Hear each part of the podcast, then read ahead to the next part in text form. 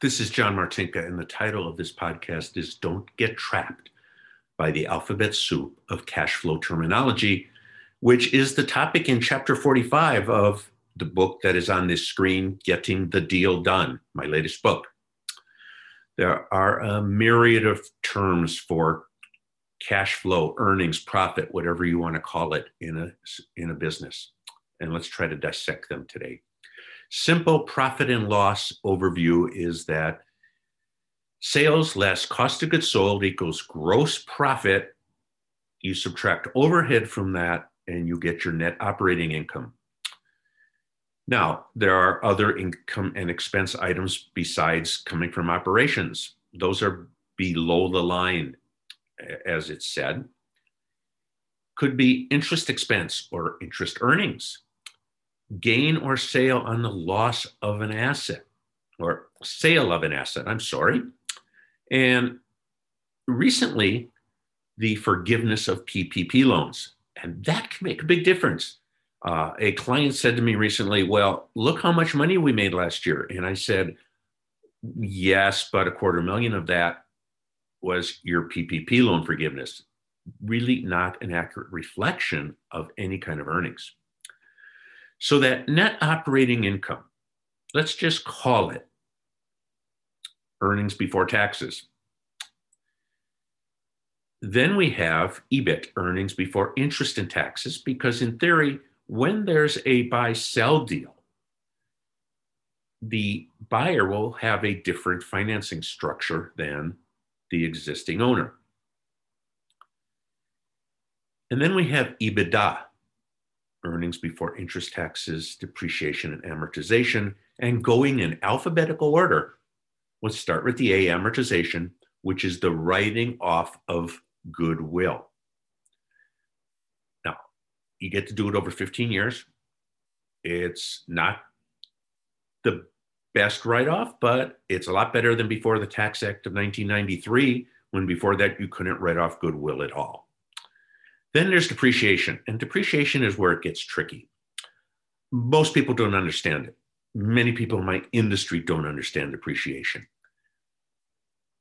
I still hear and see, well, it's a non cash expense. Well, true, but there's cash going out the checking account.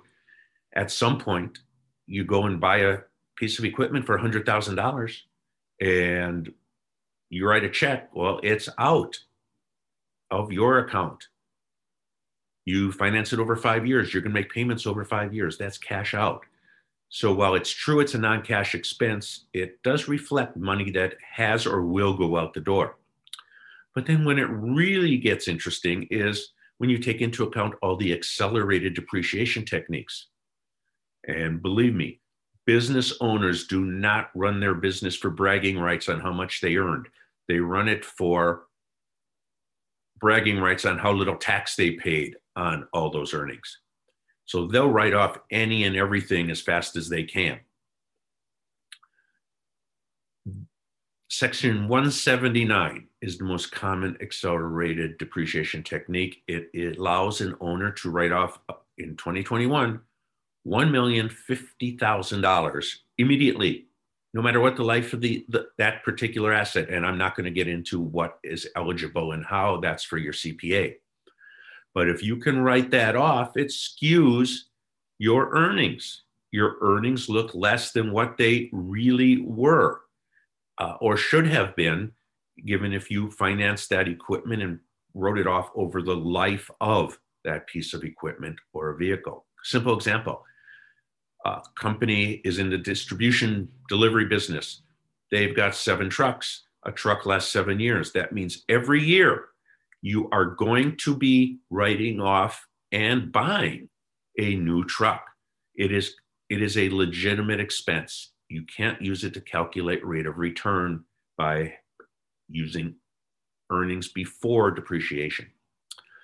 Then we get into what I call a quasi fraudulent uh, number, and that's seller's discretionary earnings. And that is when owner comp and benefits and perks like a cell phone are added back to EBITDA. And the theory is well, salary isn't necessary, it's discretionary to an owner, to which I say baloney, and I really don't mean baloney. Uh, banks don't consider it when they look at their debt coverage ratio. Appraisers don't use that figure when they value a business. So it is a good starting point, though. It's a starting point to figure out what is truly your free cash flow, which is where you want to get. Take that seller's discretionary earnings, which is everything lumped into one big pot. You then subtract out fair market owner compensation, tax burden, normal medical dental benefits, etc. You subtract out anticipated capital expenditures. In other words, what is the buyer of the business going to have to spend in the next one, two, three years uh, to keep the business operating as it is, whether it's equipment or fixtures or furniture or vehicles, all of that. Then you subtract out operating income, interest. It means the line of credit. Uh, it means the interest on purchasing new equipment. And that gives you really your free cash flow. Now, early on in my career, I learned this from a private equity guy. Uh, it's how he did it. And that free cash flow, again, is what you calculate your debt coverage. How much can you spend in debt? Uh, and valuing the business. Now, when it comes to debt coverage, a little side note here. Uh, you want to have a debt coverage ratio of no less than 1.5 to 1. Smaller deals, 2 to 1 or close to it. And what that means is a 2 to 1 debt coverage ratio means $2 of free cash flow or profit, whatever you want to call it, for every $1 of principal and interest payments on your debt. Now, let's take a quick example.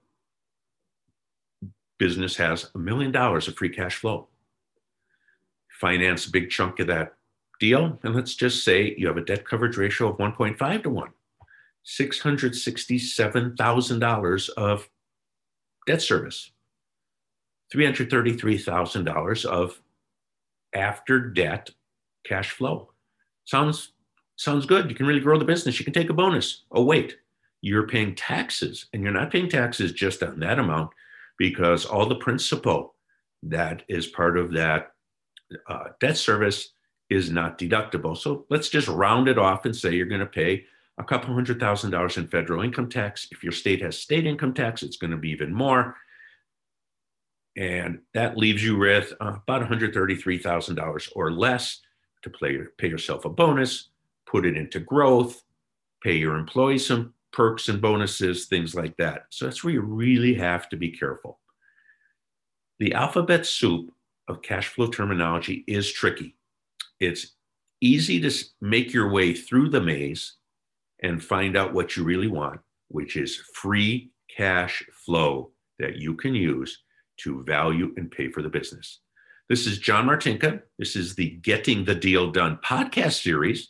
And if you like it, uh, if you're on YouTube, please click the like button. And if you're on a podcast, uh, spread the word for us. Thank you.